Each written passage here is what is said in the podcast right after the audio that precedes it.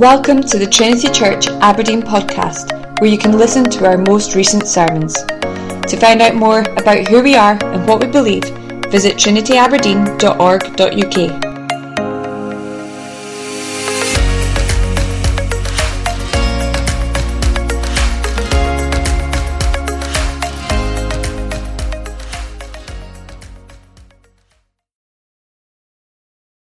Well, like I said, Andrew Faulkner is going to be preaching to us in a moment. You'll see he's going to be preaching from Paul's letter to the Galatians. So please take a Bible and turn to Galatians chapter 3.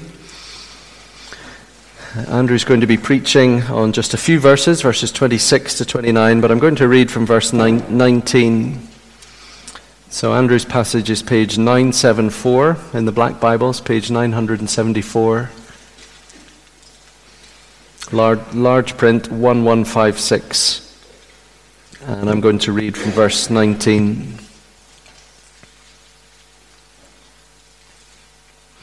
Paul, Paul asks the question why then the law? The law was added because of transgressions until the offspring should come to whom the promise had been made. And it was put in place through angels by an intermediary. Now, an intermediary eh, implies more than one, but God is one. Is the law then contrary to the promises of God? Certainly not. For if a law had been given that could give life, then righteousness would indeed be by the law. But the Scripture imprisoned everything under sin, so that the promise by faith in Jesus Christ might be given to those who believe. Now, before faith came, we were held captive under the law, imprisoned until the coming faith would be revealed. So then, the law was our guardian until Christ came, in order that we might be justified by faith. But now that faith has come, we are no longer under a guardian. Super. Well, it is great to be with you here this evening and this morning, too. Um, I'd love you to turn back in the Bibles to that reading that David gave us a little while ago, um, page 974, uh, Galatians chapter 3, and we're going to just look at the last four verses, 26 to 29. Um, I want to thank David and his family for their hospitality this weekend. So this time, I just messaged David and said, I'm on sabbatical, can I come and stay with you? And he said yes, which was really good, and I've really appreciated that. So Angela and Archie and Ella, and Sam and Lily, thank you very much for looking after us over these last three days. It's been most appreciated. And I, really appreciated, too, just the warmth of the welcome in the church here. Lots of people talking to me this morning, and lovely just to be able to, to meet some of the people who make up Trinity Church here. It just seems like this is a really healthy church. It seems like there is a lot of love for other people here. I know lots of people have, have talked about how much they appreciate your ministry, David. I said to a couple of people this morning, I was uh, talking to my assistant minister in Sloan Street about four weeks ago, and I said to him, Who would you listen to if you could just listen to anybody? Who would you just turn to? And I hoped that I would get into the picture at some point. But without any hesitation, he said, David Gibson. I'd listened to David Gibson. He's, and, and look, you, you should be really appreciative of the ministry that you have here with Will Tu and Sinclair here and other people who are part of that as well. Lots of love for each other, lots of gospel together. It's lovely to be part of a healthy church together, isn't it? Galatians chapter 3. I'm sure that the question that we hear so often in Northern Ireland is a question that you get asked all the time too. It's a simple question, yet it's a really profound question. It's a question, who are you? I'm sure lots of people ask you that all the time, and, and they might just be trying to find out what you do, but, but they might be asking deeper questions about who you really are, what makes you tick. So, what are the things that begin to come into your head if I ask you, who are you? Do you think relationally? Are you thinking about being a, father or a, a sister or a daughter? Or are you thinking about the kinds of things you do vocationally? Are you thinking about the job that you do? These are the things that I can do, the abilities that I have. The answer that you give to that question will help to answer the next question too. Who are your people? You see, the things that you are, who, who you see yourself to be, will identify yourself with some people and not with some other people. How you are, who you are, changes how other people see you.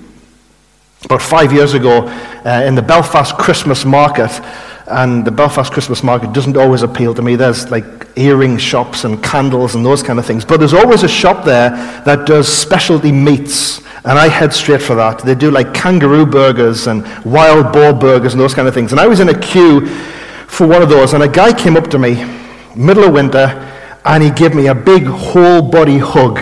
Two arms around me, whole body up against mine. And then he started talking to me. He said, You know what? I think this is going to be a good year. I've, I've, i feel good about this year. I'm confident that this might be our year. I think we're really tight at the back, and going forward, we look like we're going to score lots of goals. And then I realized I had my Sunderland woolly hat on. And like most people in the Belfast Christmas market, he was a Sunderland supporter. And what he thought that I needed more than anything else was a full body hug from a complete stranger. And he wasn't wrong. because who you are makes people your people, don't they? And alienates some other people. I go to the gym usually twice a week. I know you could probably imagine that that's true. Um, and there's a guy there. There's a guy in the gym, comes at lunchtime, the same time that I go, and he wears Newcastle United kit. And I don't trust him. when, when he's in the changing room, I won't leave anything hanging about. I'll put it all tucked away and go to the shower. I bring everything with me. When he's in the gym with me, I want to keep my eyes on him all the time because I don't know what he's going to do. He's not one of my people. Who you are determines who your people are, doesn't it? The gospel has huge implications. Paul wants to tell us here that the gospel does not just change your eternal future. Wonderful though that is, it doesn't just bring you to heaven when you die. It doesn't just relieve you of your guilt. It doesn't just wipe away your sin. Wonderful though those things are, the gospel, Paul wants to show us here, makes us something new. It makes us into new people.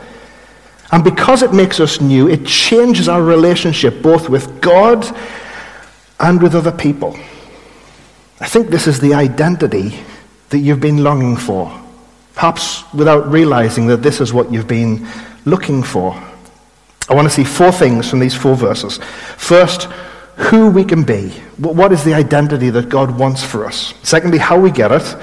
Thirdly, who our people then become. Who do we belong to? And fourthly, then, what do we still have to look forward to? Here's the first thing. Who can we be? I wonder who you would love to be known as. At the start, I asked you what was going in your head, how you would answer that question, what you would say as who you are now. But what would you like to be able to say about yourself? Or what would you like other people to say about you when they were describing who you were?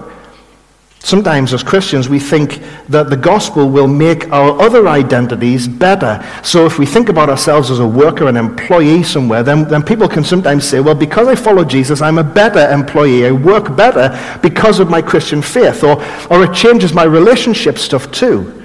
I, I become a better parent because I'm a Christian. It changes the way that I'm a, a husband or a wife. And that's true, but it's insufficient to the identity that God wants to show you here. Look at verse 26.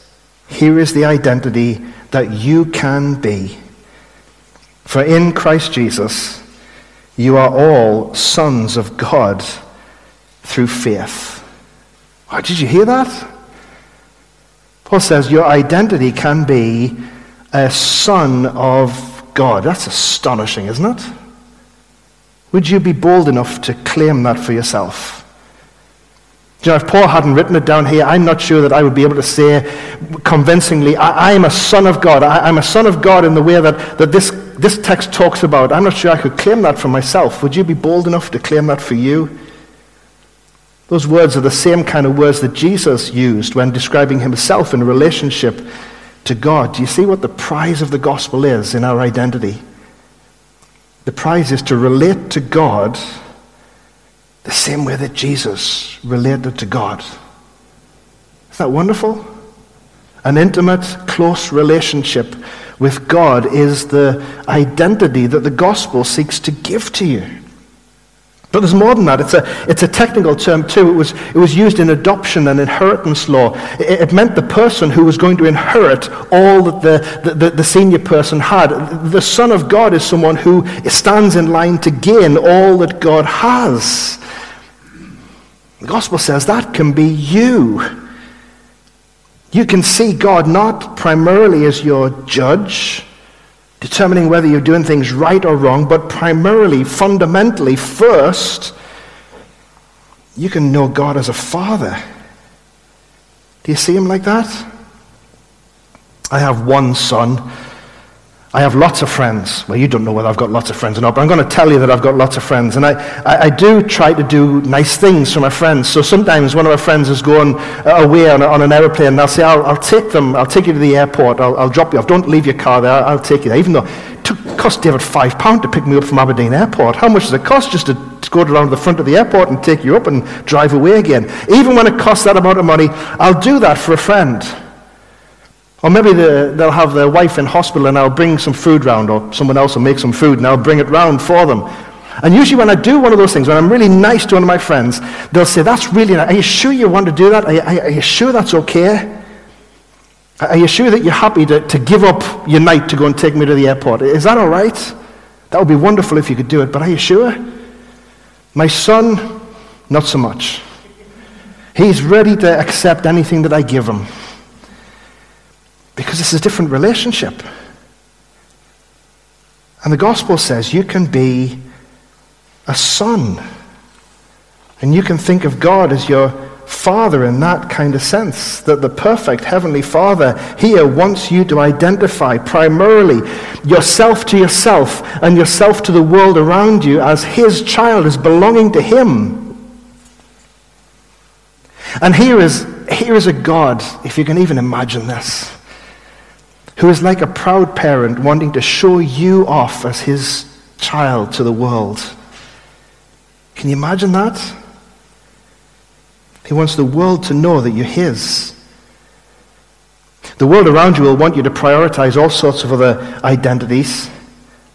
It's possible that as a Christian, you have your Christian identity as one amongst many. You're, you are a worker and you're an athlete and you're a gardener and you're a Christian too, and, and they all fit together in your life. But here, Paul is saying there is one for the Christian controlling identity above all other things that shapes and molds everything else that we are. And it is this that we can be in the gospel a son of God.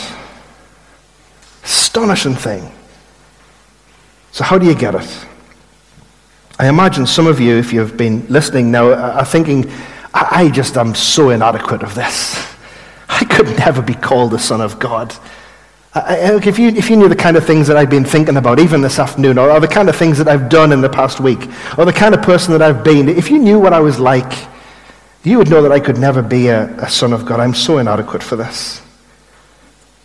And I imagine some others sitting here are thinking, yeah, okay, I'm ready with my CV. I can show a big list of all the things that I've done, all the, the qualities I have, all the achievements that I've made. And when I present that to God, I'm sure that He would be very happy to accept me as one of His children. And whether you feel inadequate or whether you feel proud, neither of them are the way to get this, uh, this position of sonship. Look at verse 26 again. It explains how we get this prize identity. For in Christ Jesus, you are all sons of God through faith. You can only become a son of God. You can only own this identity only through faith. What is faith? Faith is trusting in the promises of God. That's all. Trusting that what God has said, He has done.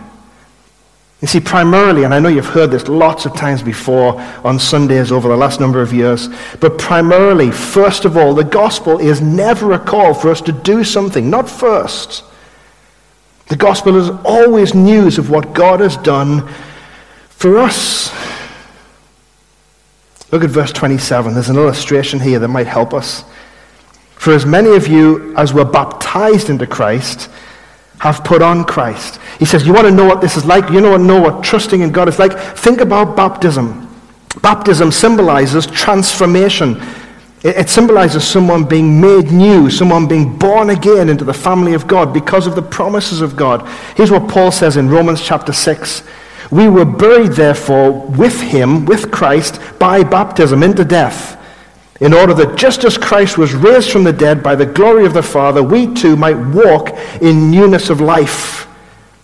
You were buried with Christ. You symbolize that in baptism. And then, just as Christ was raised from the dead, so you have been raised to a new life and a new identity, belonging to God as His Son.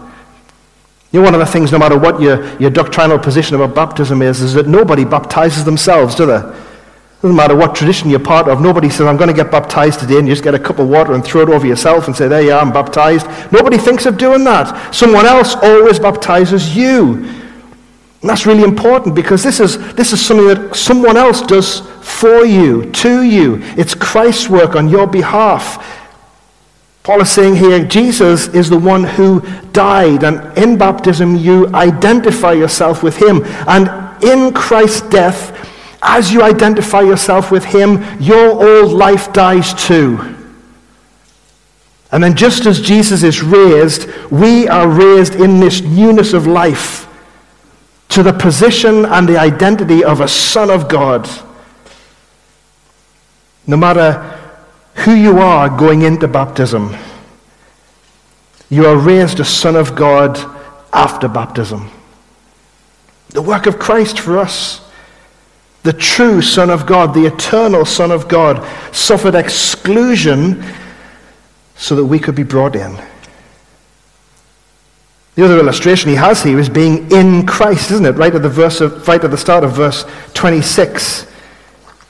When you are in Christ, you are a son of God. When you put on Christ, when you've clothed yourself with Christ, because Christ covers all that was before, changes all that you were before, overwhelms all that you were before. And so in the gospel, our lives become intertwined with the true Son. What you are here in the gospel changes everything else in the rest of life. Because for the Christian, Christ is not just with us through life, not just alongside us in life. He's not even just for us in life. He is in us through our life, and we are in Him. Christ's life becomes our life. And that means that you can change. There is hope for you. Because it's not about you, it's about being in Christ. It's about being loved by God because of Christ. It's about being made a permanent member of the family of God so that your disgrace is permanently forgiven. Do you see how you gain sonship? Do you see how you get this? You get it by being in the Son. It's all about Him. So once you come to Christ, and you're transformed into this new being, this Son of God, what does it mean for our relationship with other people? I do believe that we have a deep longing for meaningful relationships, real connection with other people, don't we? I, I, I, was off work last week before I started my sabbatical. I had a week's holiday, and I went to see two Sunderland games. You can see the constant thread of illustrations in my sermons revolve around Sunderland Football Club. I haven't been to a match all season, but I was off for a week and I managed to get to two games. And it just reminded me how passionate the Sunderland supporters were and how much they were in it together. They were all singing the same songs. Their fate was intertwined with the same game going on. You were part of something bigger than yourself. And it was wonderful because we won both games. But here's the truth. Once the match finishes and the crowd starts to disperse, nobody really cares about each other. Uh, uh, there's a longing for community, there's a longing for connection. But we can't find it in other places. Look at what Paul says the gospel does for our relationships with others. When you are a son of God, what does it do for us? Look at verse 28. There is neither Jew nor Greek, there is neither slave nor free, there is no male and female, for you are all one in Christ Jesus. Paul describes what gospel identity means for the church. He says your race and your rank in society and your sex or your gender, all the things that separate you out now, all the things that separate you one person from another, put you in a group here and not in a group over there, all those things, when you are in Christ, lose their ability to separate you out. Do you see how the gospel unites people? At the cross, we're all equal. Nobody, no matter who you are, deserves sonship. And yet at the cross, all of us can receive sonship. And so, because of that, because we come equally to the cross, all of us belong here in the church when we're in Christ. So, you can't, when you're sitting in Trinity Church, feel inferior to someone else. You know, when you look around and you see people who are more talented than you, or nicer than you, or more gifted than you. No, no you're, when you're in Christ with them, you are a son of God and therefore a brother of all those other people. Remember what David said this morning as he talked to the children, talking about the funeral from last week? When you belong to Jesus, you are never alone. That's what verse 28 is saying, isn't it? And it doesn't say here, Paul doesn't say, this is the ideal. This is what the church should be like. Christians should, should be like this, with no barriers between relationships. You should all just be one together. Now try and be like that. Try and live like that. No, he doesn't say that. He just says, this is what the church is like. This is what the gospel has done. It has broken down those barriers. The work of the gospel has done it already. What we have the responsibility of doing is living out the implications of the gospel, not doing something ourselves. Here's how John puts it in 1 John chapter 4 verses 10 and 11.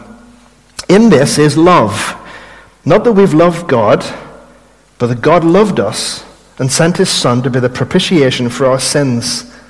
This is love, he says. God loves you. It's not that you came to God, you didn't win God's affection by coming to him with some extravagant appeal. No, God loved you, and He sent Jesus to be the propitiation for your sin. And so He says, because God loves you like this, beloved, if God so loved us, we also ought to love one another. He just says that's the implication. He doesn't say, because Jesus loves you like this, then you try to love other people like that. No, he says, if you've experienced love like this, then you will naturally be able to love like that too. It will cause you to be loving in that kind of way. It'll cause you to break down the barriers that existed between other people who are now in Christ and are brothers of yours. Here's what Don Carson says. This is a, a quote that we have in our membership uh, classes. In one of the weeks of our membership class, we discussed this quote together about the church. Listen to what Don Carson says. The church is made up of natural enemies. What binds us together is not common education, common race, common income levels, common politics, common nationality, common accents, common jobs, or anything else of that sort. Christians come together because they have been saved by Jesus Christ and owe him a common allegiance. They are a band of natural enemies who love one another for Jesus' sake. That's the church. Loving each other when we were enemies with each other because of Christ's love for us. It's just the implication. When you're in Christ, when you've been loved like that, then Christ's love makes us love each other. He doesn't say like each other, does he? He doesn't say you have to like each other. Be honest. Aren't there some people that you don't really like in church? You don't have to point to them. It's okay. You know, when you at coffee and you see someone coming and you think, I hope they get stopped before they come to me. Maybe I could start a conversation with someone else. I don't really like this person. Do you know, I think some of that is natural. We are going to like some people more than others. I think some people feel cheated when they think, I don't like everyone in church, so, so there's no love in church here. But that's not what it says. It doesn't say you have to like everyone, it says you've got to love everybody. You've got to love them even if you don't naturally like them. It's not about your feelings, it's the result of the gospel of grace in your life. Because the true Son loves you, and because the true Son loves them, they're your family together. And yet we're still different. There's a unity through diversity. The slaves in chapter in verse 28 are still slaves.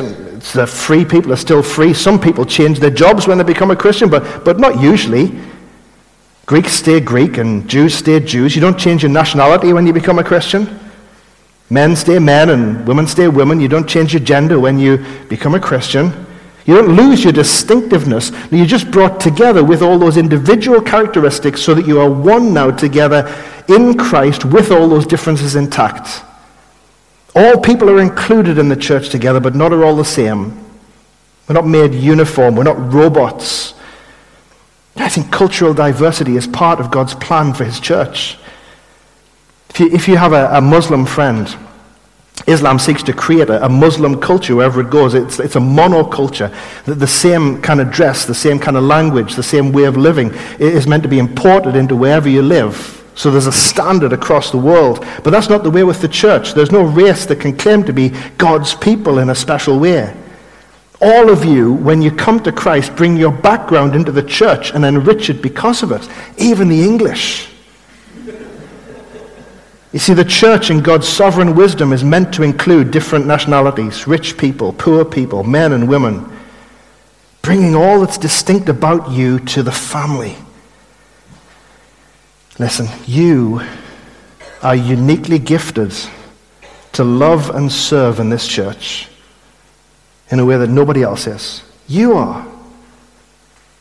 This church needs you. And you need this church. When you're in Christ, this is where you truly belong. These are your people. This is where you are loved and are able to love others. If you're a son, then you're a brother. And these are your brothers. And as you need them and they need you, you can't watch from the sidelines, sit in the seats, and then go home and not know anything about each other's life. This is your family. Build relationships here because of Jesus. Allow God to draw out of you who you really are into this beautiful community. Make yourself vulnerable to other people here. Belong here because you are first His. But Paul says, before we finish, there's more to come. Look at verse 29. If you are Christ's, then you are Abraham's offspring heirs according to promise.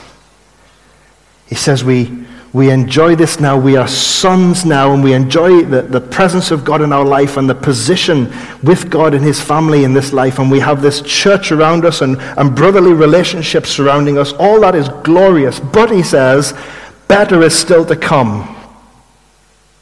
Because if you are in Christ, you are heirs of Abraham, receivers of the promise given to Abraham. Do you remember the promise that God gave to Abraham in Genesis? The promise is for God to be our God and for us to be his people and for us to dwell with God forever, secure with him through all eternity. See, what Paul's pointing to us here is, is what we have now, what we experience now and enjoy now will be perfected then. And this is the promise of God. This is certain and secure. It's promised by God. He makes you a son of the Father. He makes you a brother and sister to each other. And He will perfect it in eternity. I didn't sleep too well last night. I got like a, a, sore neck, like a, you know, you get a rick in the neck and it's, it's just sore. And I kept waking it up, dozing off, and then waking it up again. And sometimes I woke up and there's like a dull ache in my neck. And sometimes it's a sharp pain. Don't diagnose me if you're a medic. It's just a sermon illustration. It happened, but it's a sermon illustration. And I think that's what life is like for all of us. All, all the time, there's something niggling away at us, isn't there? We, know God now. We, we believe that we're a son now. But doesn't God sometimes feel dis- distant from us? Doesn't he sometimes feel remote? We have the church and we have brothers around us here. But don't they sometimes let us down?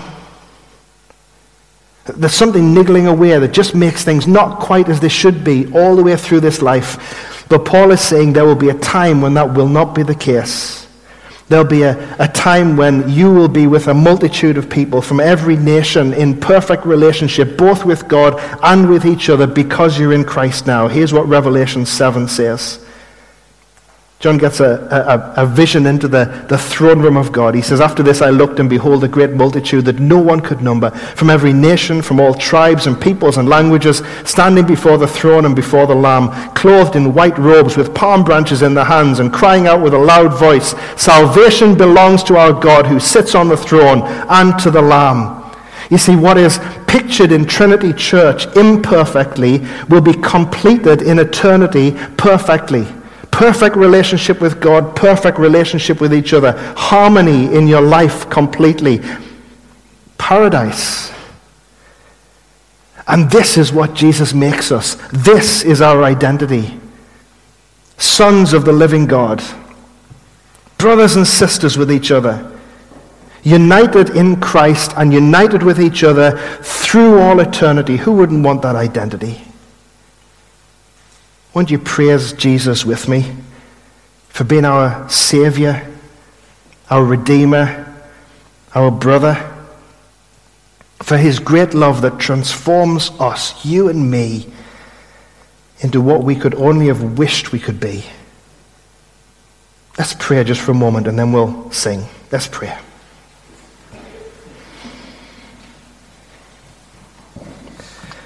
Father, we stand again just amazed at the enormity of the promise that you make to us in your word that people like us could be sons of yours, connected to you at the deepest level, intimately relating to you, loved eternally by you, and then brought into relationship with others. Father, we pray that you would help us to worship you for all that you've given us in the gospel. And we pray that we would continue to live out the implications of that gospel in our lives with each other so that we would glorify you by our love for each other. And we pray all of this in the name of our Savior Jesus. Amen.